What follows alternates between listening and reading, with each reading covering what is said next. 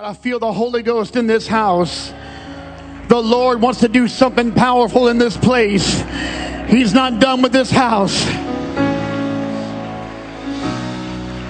I'm casting down every evil imagination and everything that exalts itself against the Most High God, and I'm bringing in captivity every thought and evil For the weapons of our warfare are not carnal, but they're mighty through God to the pulling down of strongholds.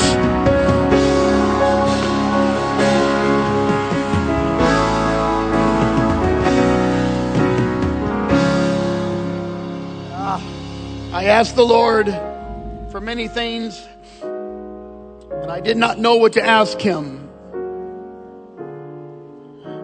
In the last few days, there's so many things happening. So I've sought the Lord for direction for the body, for the church, for myself, for my family. And finally, I felt the Lord ask me, What do you want of me?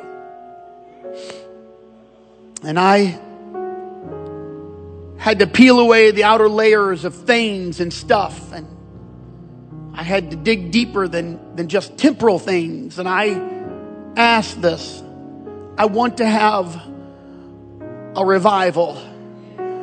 I want to win the city. I want to win communities. I want families to be saved. I want the waters of baptisms to be so overflowing that our men that clean the baptismal water have to do it every day.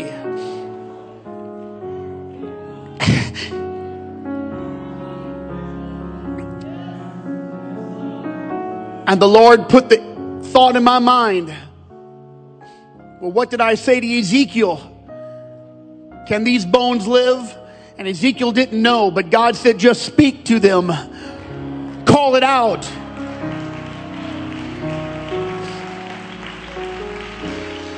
No matter what it looks like in this house, I want to tell you, there's 10 times as many people that need to be baptized in Jesus' name and filled with the Holy Ghost and feel the power of God. It cannot stop in this room right now. There are dozens of your friends and your neighbors that need to have this Holy Ghost. I feel a tug of war in the spirit world. It's a tug of war. It's a fight in the spirit world, but I'm I feel like we're in the midst of the Holy Ghost moment and I'm praying that God will anoint me to preach the word. Amen. Typically, I don't read from multiple different passages, but I feel compelled to just offer a few things to the congregation. I'll start at the very end of Revelation 22.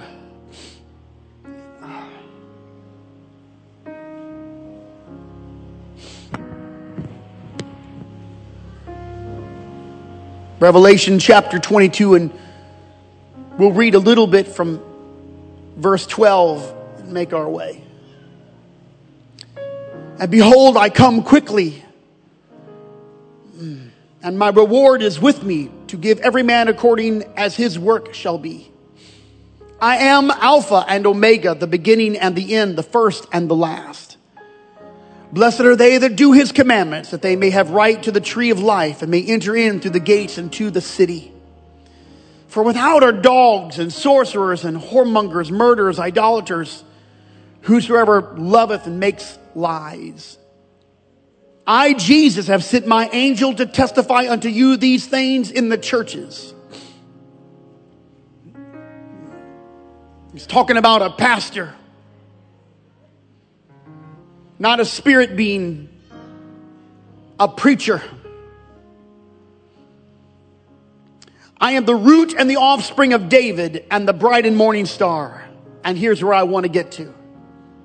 And the spirit and the bride say, Come. Let him that hear say, Come. Let him that is athirst come. Whosoever will, let him take the water of life freely. Come. Amen. I just want to read two verses in the book of Matthew, chapter 1. This is the genealogy of Jesus Christ.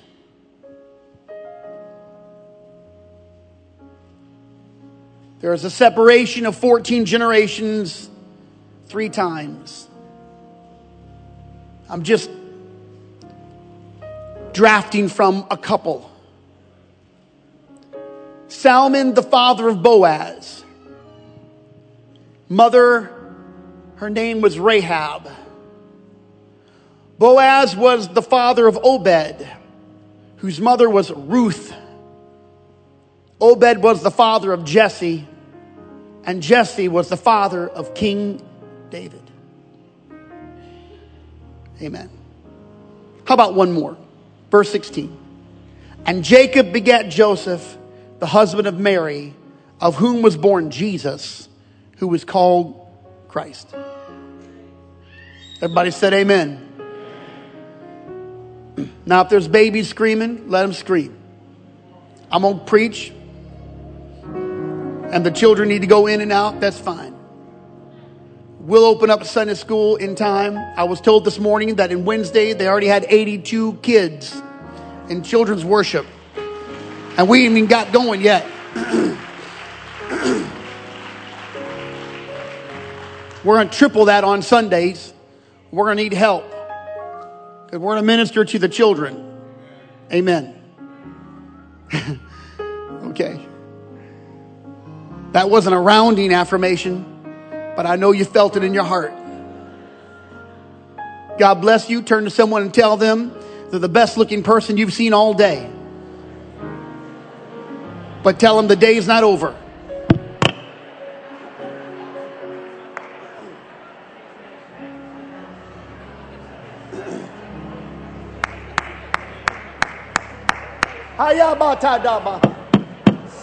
Yeah.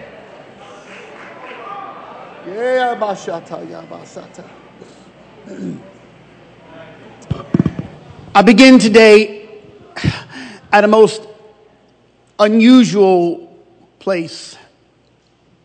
It is not my natural desire to reveal such sordid details. the commonly known statement and an assumption made many years ago concerning that oldest profession that lawless or not, prostitution would never cease or be dismantled. Even the most refined and socialized peoples have had almost no impact on the practice of prostitution laws offer little to no deterrent. Legislation is but a signed piece of paper, nothing more. The scorn of individual communities, the shame emanating from a town square has not caused any decline. It was written many years ago that both Hefner and Flynt were but continuations of the exploitation found in societies thousands of years ago. The harlot has found her way into both the civilized and uncivilized community. Solomon wrote of her as the froward woman. In fact, he will pin an entire piece about her. He said, I saw a simple one, a young man, void of understanding. He passed by her house. It was in the twilight of evening, Proverbs chapter 7. And behold, there met him a woman with an attire of an harlot and subtle of heart. She is loud, stubborn, her feet do not abide in her own home. She invites him, the simple one, into her home. Without regard to any decency, she will lure him into an affair from which he shall never recover. It's a one night stand. He goeth after her, the Bible says, as an ox goeth to the slaughter, till a dart strike through his liver, as a bird hasteth to the snare. He does not even know that it's for his life. He is bleeding out. He has no idea he's dying. Solomon painted the picture for his time, but she appears in every age. Judah himself will defy the law of the Lord and meet up with a woman that he understood to be of the same ilk. These scriptures are often hidden from the masses of the congregates that meet on Sundays. These verses rarely enter pleasant table conversations and for good cause. It's Tamar who will trap Judah in a snare. Here's your Bible. And she put her widow's garments off from her and covered her with a veil and wrapped herself and sat in an open place. When Judah saw her, he thought her to be an harlot because she had covered her face. The prostitute has an attire. Both then and now, she is a home wrecker. She is the wedge of a million relationships over. She preys upon the willing man who gives himself over to his vain desires. He is a fool. He is a bird struck through the liver by an arrow. She is the weapon that he has purchased for his own demise. And though it is consensual, perhaps a negotiable contract, the wreckage left in its wake is more than I can tell. And to that end, I have left the bulk of the matter out of this pulpit. But I am pressed by the Spirit to relay something of an end time revival, and we need to understand it. This woman and all those who look far from the kingdom are but a moment away from entering the kingdom. The woman of which I speak is not the only one who has reached her hand into the bonds of marriage and tried to rip it apart. Men and women and a host of other things have added to the destruction of God's original intent, which was the husband and the wife. The sacred bonds of marriage, the family, the core of every healthy society. So God created man his own image. In the image of God created him. Male and female created he them. That was God's first intent. And nothing rose higher than God's original intent. The marriage, the family, the home. To fear the Lord as a family with all the boundaries and structures. Well, the psalmist called them the statutes of the Lord. And as I stand here today, at least in my lifetime, there is an all out assault on the first institution ordained and sanctioned by God. And all those who participate in its demise have joined hands with that froward woman. They are worldly. Let me say it again. They are worldly. But in the end, there is coming a revival of people. The revival is going to include worldly people. Mm, there is a grafting in a grafting in of the very same people who lived lives contrary to the laws of the Lord. They are worldly people because God in the last days are going to call for people the likes of which you and I may never realize or never thought they would be saved. See, I'm speaking this out because this is a prophetic word. They're going to invade our, our room. They're going to invade our thinking. They're going to be part of the 11th hour revival. The call of the 11th hour saints is going to include people fresh from the bonds of sin, set free by the cross of Calvary, because the Spirit and the bride say, Come. I don't know if we're really prepared for them, but they're coming. They're worldly. They don't look like us. They don't act like us. They've been full of sin for a long time. Oh, they tried to destroy everything good that God set up, but they're coming. And when He comes, and when they come, and when she comes, the Lord is going to meet them and set them free.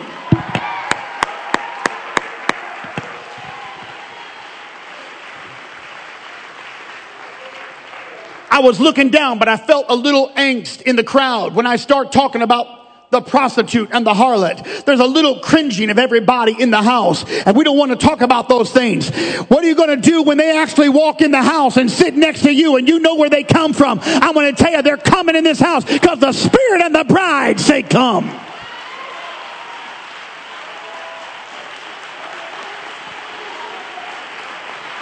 And if someone walks down to this altar and they hand me some methamphetamines or some heroin or some cocaine, it won't be the first time that I had a bunch of marijuana in my hands at the altar because they're going to come and the world is going to come because there's going to be an end time revival. He's asking me what I want, and I'm casting the bread on the water. If I speak it, he'll perform it.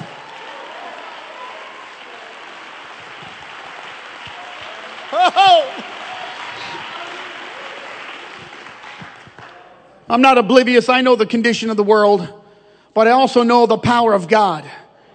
And I'm standing here preaching about the power of God unto salvation to everyone that believeth. Look at the historical account of Israel and watch the people. They're making it out of the wilderness into the land of promise. They are past already the Jordan River. Joshua is the leader of that mass of people. He is both qualified and yet a rookie at the same time. He's never led people without the oversight and the instruction of Moses. Even still, Joshua is a military man and he's a man of faith and vision. He's leading millions of people into the land that God has given them. Canaan awaits them. But so does the first battle that, that they confront. They face a fortified city of Jericho. It is a formidable place with no entry. The portals are amassed in stones too great to break through. The gates are sealed as the width of the walls speak of her power, all of which are meant to invoke fear in any would-be oppressor or attacker. Joshua needs to know the layout of that great city, what God is going to do. Now we know the Lord is going to do his part. Those fortified walls are going to fall by the power of God. But Joshua wants his spies to seek out the interior when the day comes. So he sends two men. They are commissioned to scale those, those walls. They will take their lives in their hands. If they are caught, they will be tortured and killed. They need a place to hide. And much to our amazement, the one person who believes in the power of God and the coming destruction of her city is a harlot named Rahab. There she is all the aforementioned narratives that I have spoke just previously apply to her. This is the Bible's own description in Joshua 2 and 1. I'll read an excerpt from it. They went and came into the harlot's house named Rahab. The men of that city knew her. Even the king of Jericho knew her address because he went to ask her if she knew where the spies were. There is no cover for her in the scripture. Joshua will mince no words and he will not provide any kind of cloak for her lifestyle or her trade. But there is something about that moment. Rahab, through her life has been destructive. She's a destructive force for every other person, but she believes and she hides the spies of Joshua. She protects them from harm and she makes this declaration in verse 9. I know that the Lord hath given you the land. It is a declaration. It is the turning point of a life poorly lived. And because of her faith and her protection of Joshua's men, there is a promise made to her. They said to her, do you see this scarlet rope that you are letting us down, that you are saving us? You hang that scarlet rope out of your window. And when the day of destruction comes, it's going to look like a sign of redemption so that we, when, when we enter this city, everybody who's under that, under that scarlet rope, under that that color, under that blood is going to be saved. Mm. I want you to see her in all forms. Rahab, ladies and gentlemen, is the world. She is worldly. She is the embodiment of unholy things. But in the end, there's going to be a turn and Rahab's going to be saved from the destruction because she believes. And the blood is going to be applied to her life.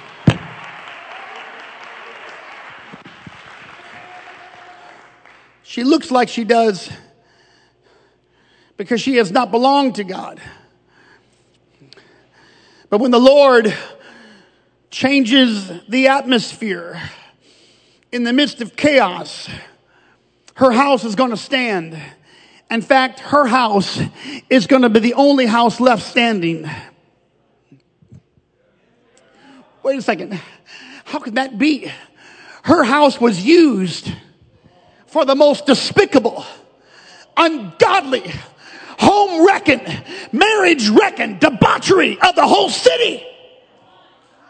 But I want to tell you about the blood of Jesus. When the blood of Jesus is applied, it don't matter how, how gross that home used to be. It don't matter how much debauchery used to live there. The blood saves everything.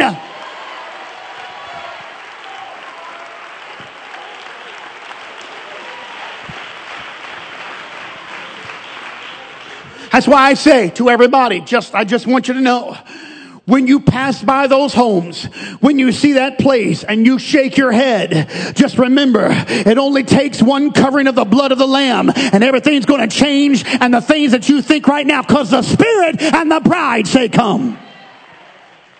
The grafting in is on its way. Because when it all comes down, It's coming down, ladies and gentlemen. Don't get confident in this world. It's all coming down. We just opened the door to the last minute of time. It's all coming down. And there's going to be awakening in the hearts of people who we never thought would come to God. I'm preaching here and declaring a revival of everyone who lived poorly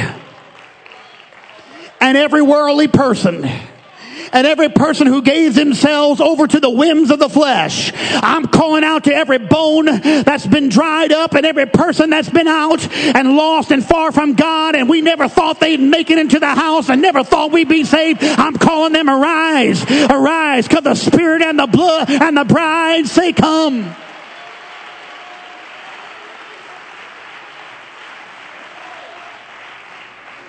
Huh. Feels like a rally. Feels like Friday night rally. Where are the pom poms at? Come on, Derek, go get the pom poms for the ushers. Give me a C. Give me a J. Time will not permit me to tell of all the enemies that confront the church. There are enemies that confront this church. I was in California and I preached, and some of the saints are watching today. I'm praying for you. I preached at two different churches a few weeks back. In two different valleys, we drove an hour to the next church. One week later, when I left, one week later, that very area where I was preaching, men came into the church with notepads and legal papers. And they looked around and saw some people that they didn't think were complying. So they wrote a $1,200 citation right at the altar and interrupted the worship. And the pastor went down and said, What, what, what are you doing here? What, now we're having worship. And the man said, Well, your company is not complying with our rules. And of course, the pastor said, This is not a company. This is not a business. This is a church. And we're in the worship and you're interrupting us. And the man finished writing his $1,200 citation. Everybody knew what was going on. And the drummer, he kind of got mad. and he sent the pastor Apple Pay 1200 bucks. Where's my drummer at? What do you got, man? And the man said to the pastor, if we come back next week and see the same thing, we're going to write you a $5,000 $5, citation.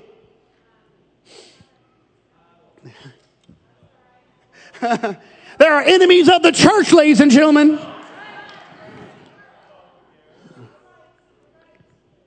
Mm-hmm. Of course, to retell all the enemies of Israel would take too long, but none were more aggressive or persistent than the Moabites.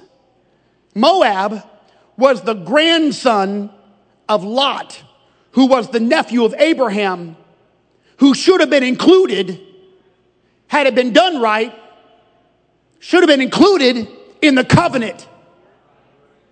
His birth, however, was the result of great immorality and debauchery, the likes of which I, I will not say here, but of course therein lies more hushed tones and hidden scriptures. And the people who came from Moab, they were the enemies of Israel because they had come from Israel. And there are no greater enemies than the people who had come.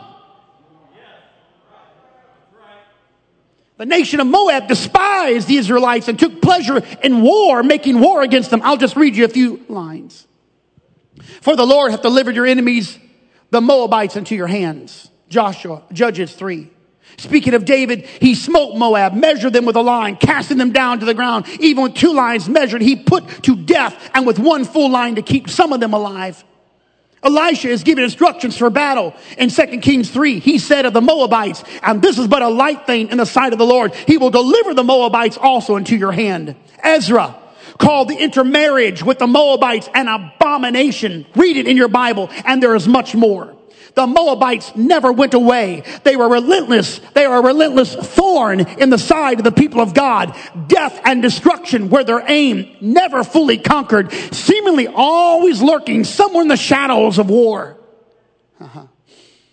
My brother Scotty told me once about the man on the desert island all by himself for many, many years. And he, he was rescued and he was showing all the things that he had built. He said, this is my house and here, there's my spa built over there. And, and, and, and come here, let me show you the church I built. And they looked at it, wow, this is all by yourself. Yeah. They said, well, what's that building over there? He said, that's the church I used to go to.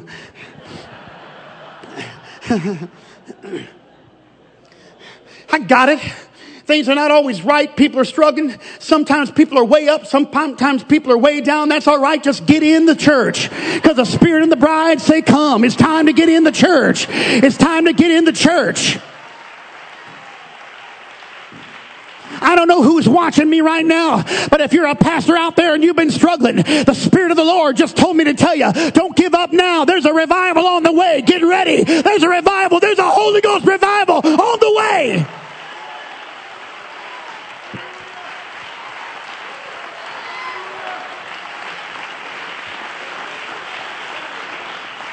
I do read, but I turned off the news 10 months ago. It was like, was like I lost weight.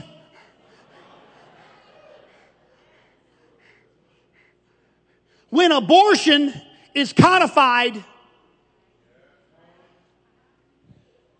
and Sodom and Gomorrah are ratified,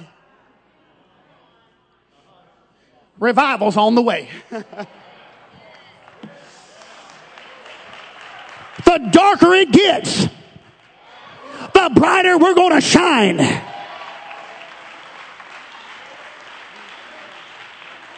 When the answers for our nation look bleak and things begin to crumble, that's going to be the greatest hour for this house.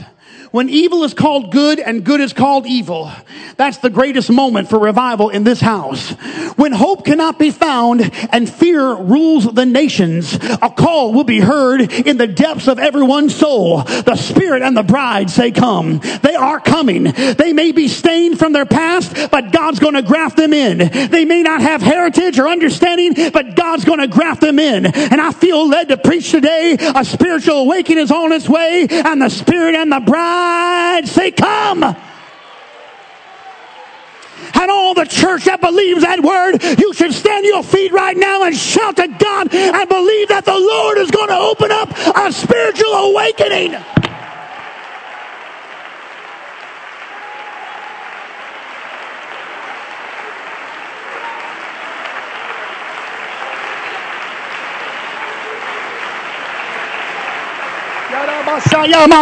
If you got the Holy Ghost, just begin to pray in the Holy Ghost. Yes, Lord.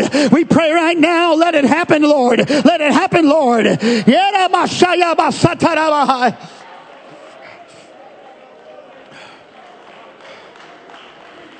I preach a prophetic word right now. I preach the prophetic word. Come, come. Let people awake out of sleep and slumber. Let the worldly come. Let the sinner come. Let the backslider come. Let the prodigal come. Let the enemy come.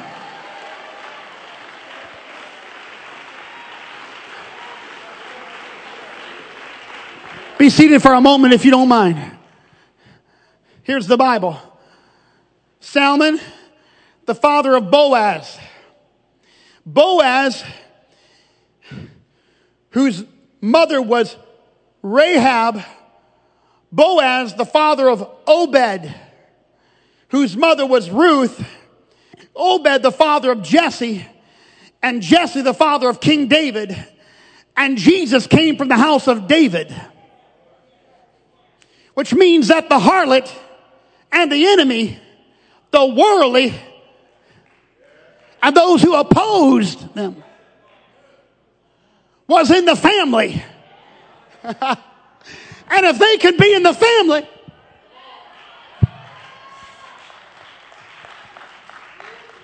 I'm working my way to the end here.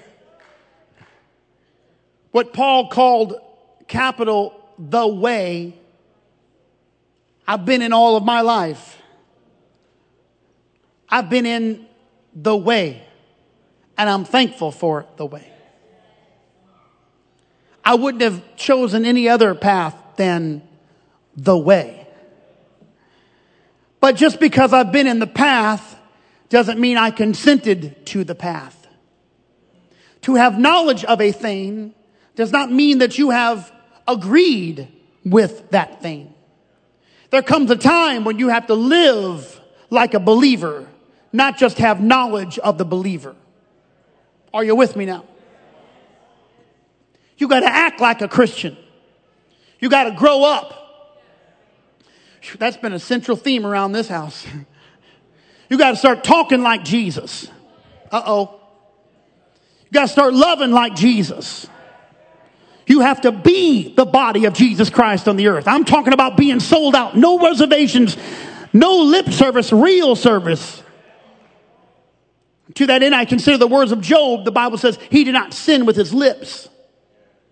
Some of you don't think you can do that, but you can. Probably there's more, if we, if if the story is told, there's more sinning with our lips than any other part of our body.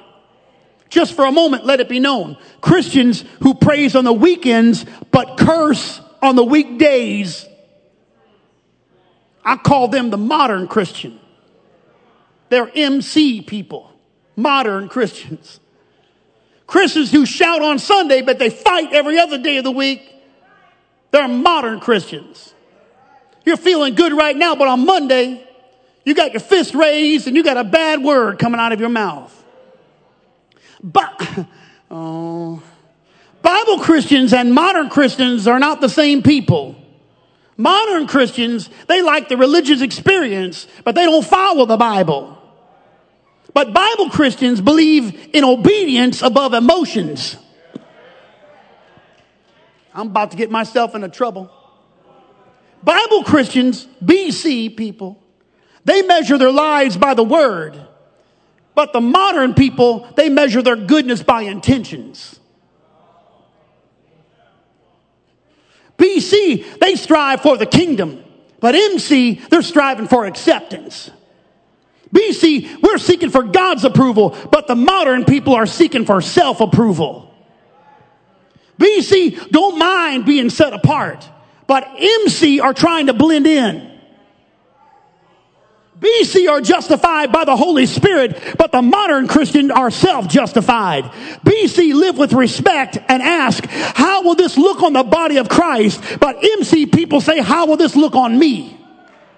BC says, what does God want? What does God say? But MC says, how do it makes me feel? And we can all be a part of this assembly, but never accept the call of God. You might know about the way, but you've got to consent unto the way. But if you're going to be part of the end time revival, know this. It won't be your church tenure that grants you entry. It will be your acceptance of his divine call in your life. And it brings me to this point. We are blessed of God to be in this house. You are called blessed.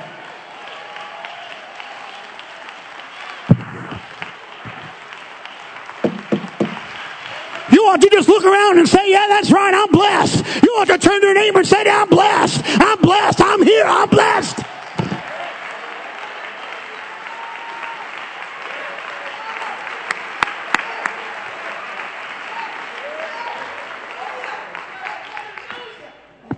I'm almost done. Not really, but I'm done for the day.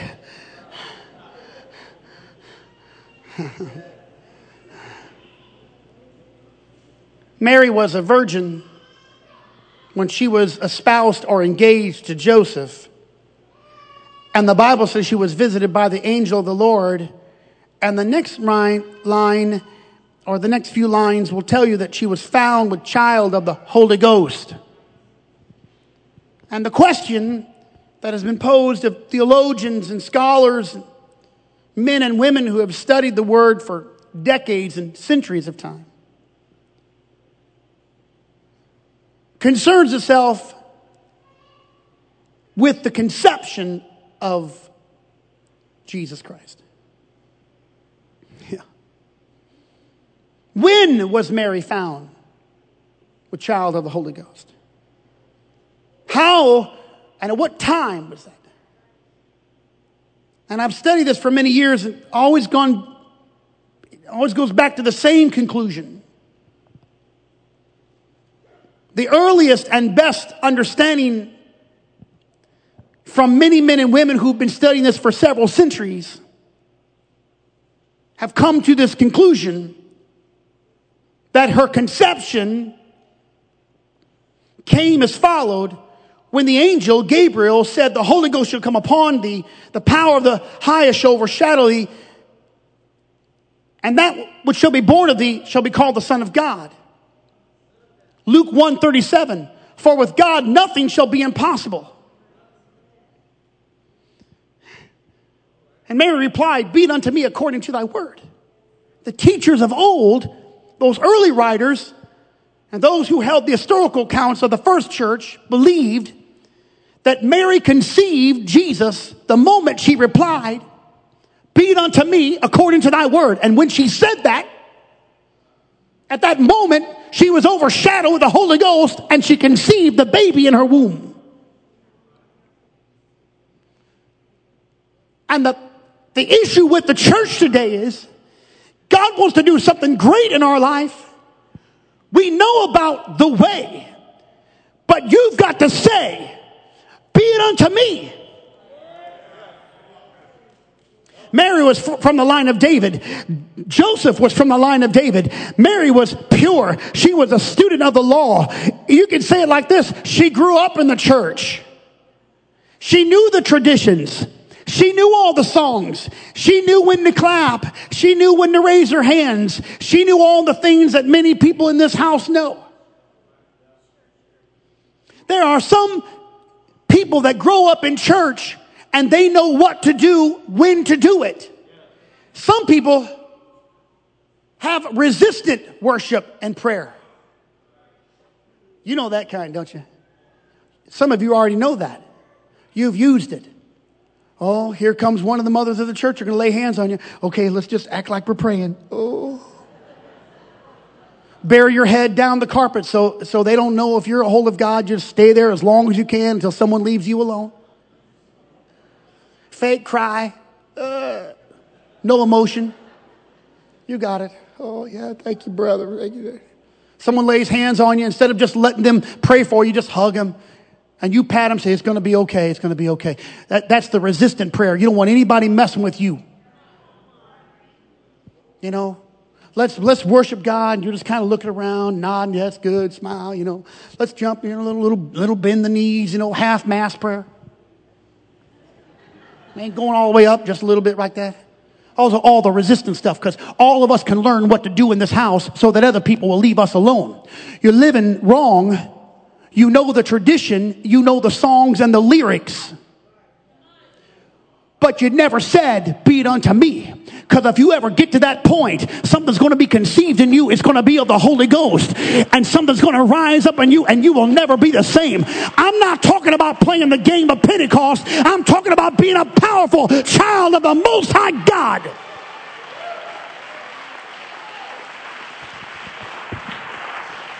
Come on. I'm ready for, I'm ready for the church to be in unity in the spirit. Hey,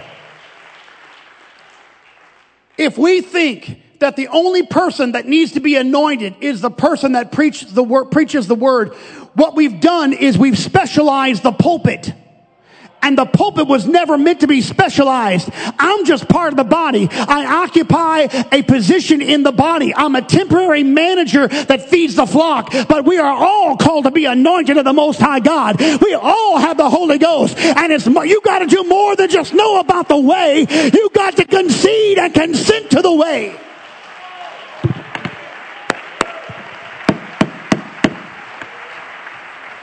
I'm almost there. I know what the Spirit's saying today. I want to know what the bride has to say today.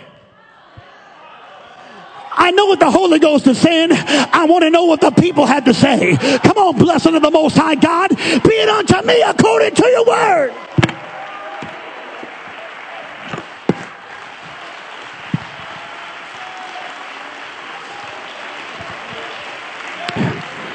Ayaba Shayaba Sandarabo Shatayabaha. In the name of Jesus. In the name of Jesus. I pray right now in the name of Jesus.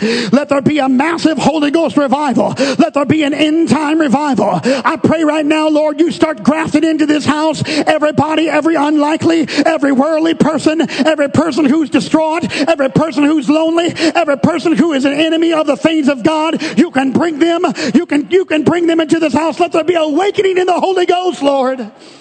Ah. Uh, Uh,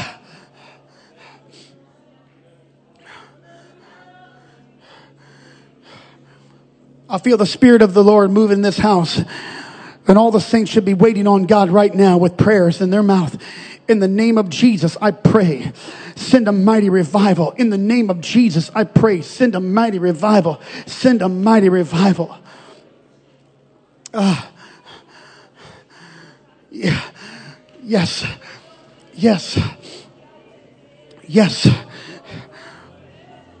Yes.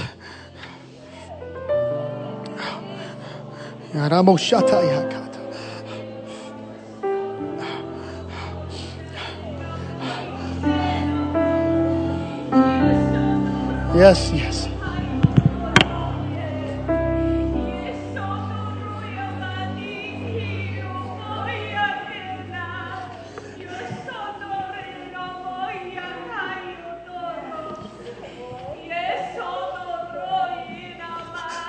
Ha!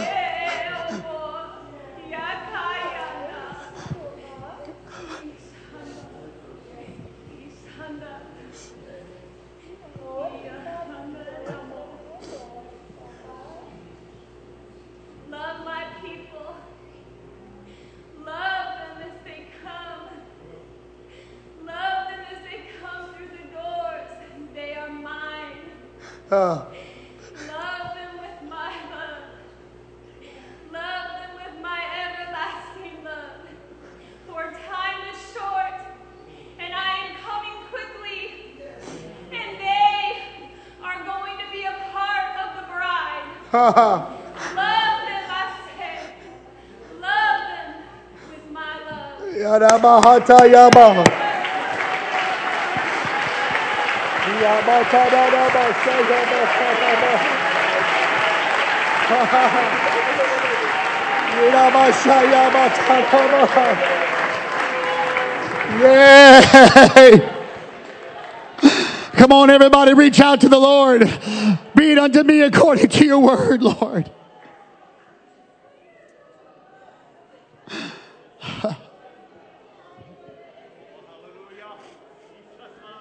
Ah, help me.